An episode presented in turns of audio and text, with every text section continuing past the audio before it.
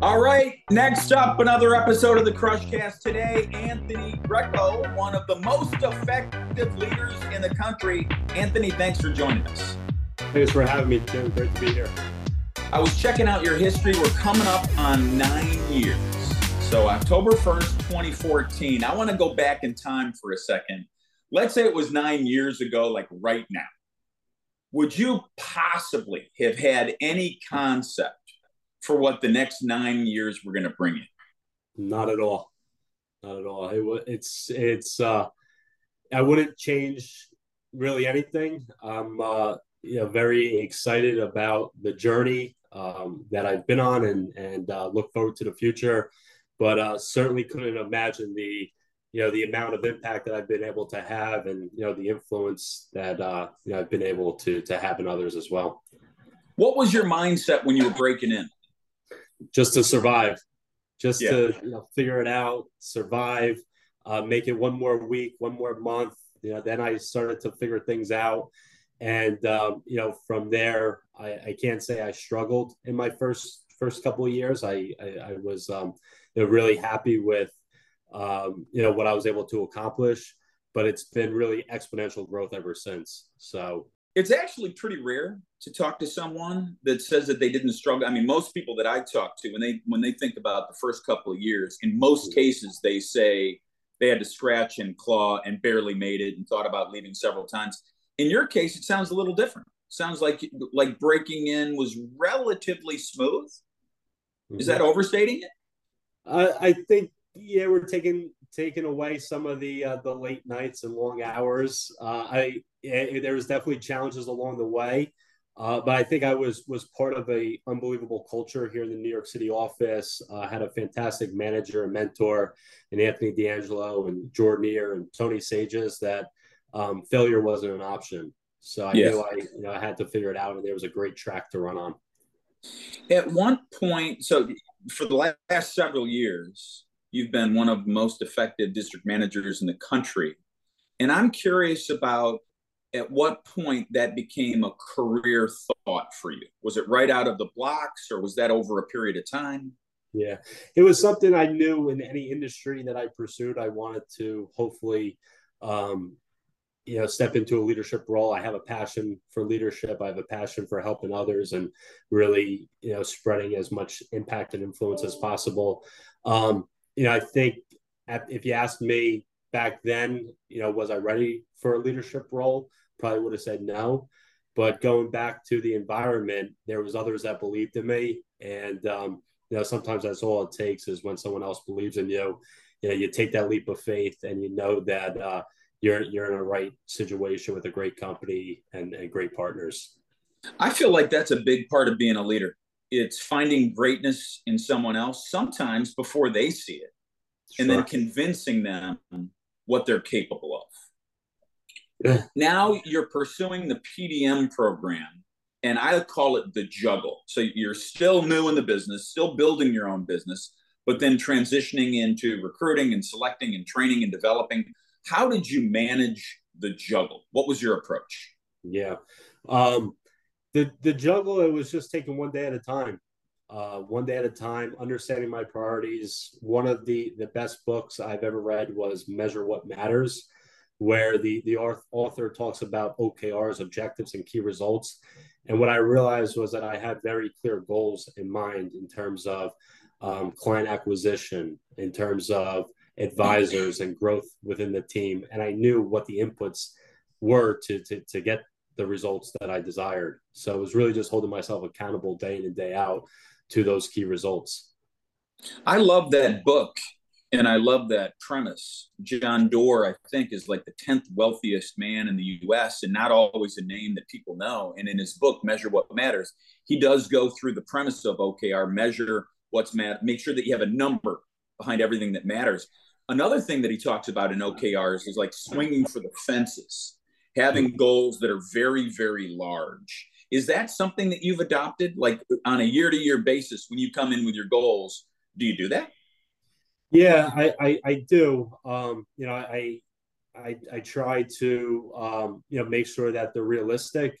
Uh, what, and what I've realized is year over year, uh, what I've thought was realistic for myself when I look at what others are doing in the business, in the industry, in our company.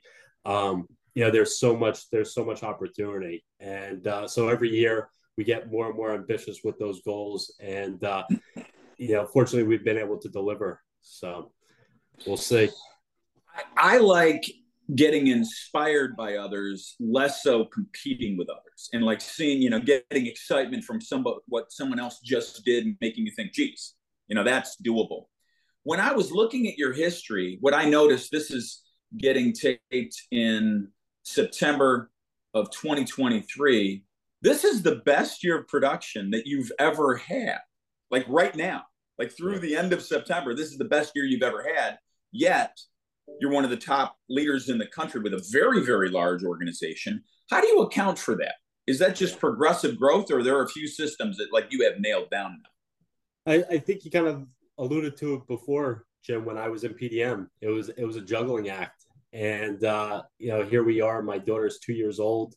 My wife is a working professional. Been an unbelievable support system uh, for each other uh, and and I feel like the last ten years has really just been preparing us for a year like today, uh, where we're juggling both uh, our career goals as well as our, our family goals.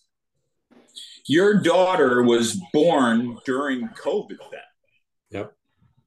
And so, ago. what an extraordinary uh, set of events that must have been for you. Like all of the adaptation that everybody had to go through, anyone on the planet, and then also a, a shift in your family. What has it been like for you now, juggling your career, juggling your client base, juggling coaching others, and then also with a two year old daughter? How, how do you cover all the ground? And any guidance for those that are struggling with it? Yeah, I wish I had the the uh, the secret sauce there. It's it's day at a time it's figuring out. I think it's making sure you have a great support system around you. Um, you know, my my wife Diana has been uh, truly an inspiration. I think we we have been for each other. So having a great support system and really just being focused on your goals and your why. So my um, why is to be an exceptional father, husband, uh, and to lead with with humility and integrity. What is it? Uh, I I don't hear this often what is it about your wife Diana that inspires you?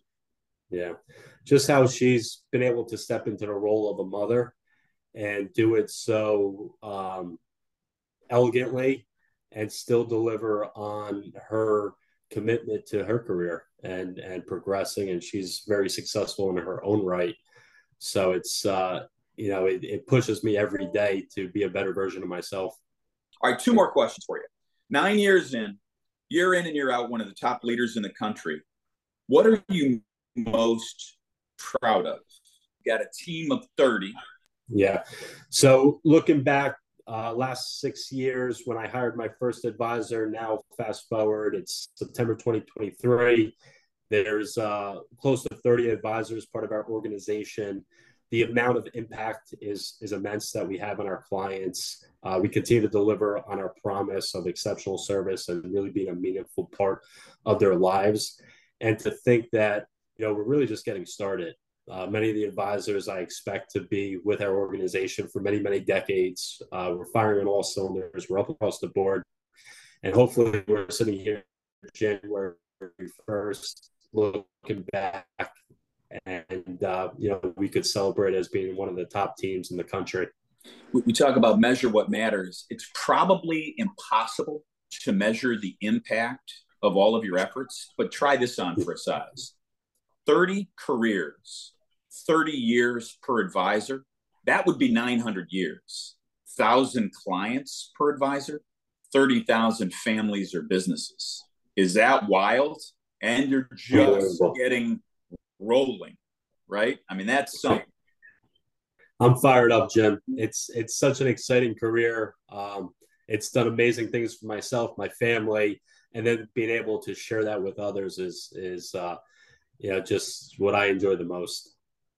That was going to be my closing question. As you look forward into 2024 or even longer term, what are you most excited about? Uh, touched on it before. It's continuing to expand my uh, my impact, my influence, my reach, not only among my team, but other teams as well as other offices. So I, I always look to try to give back. And uh, if, if I could help somebody else along the way, then I think that's a pretty successful career. No doubt. All right, Anthony, this has been a great discussion. Thank you for all you do. Much respect. Thanks for having me, Jim.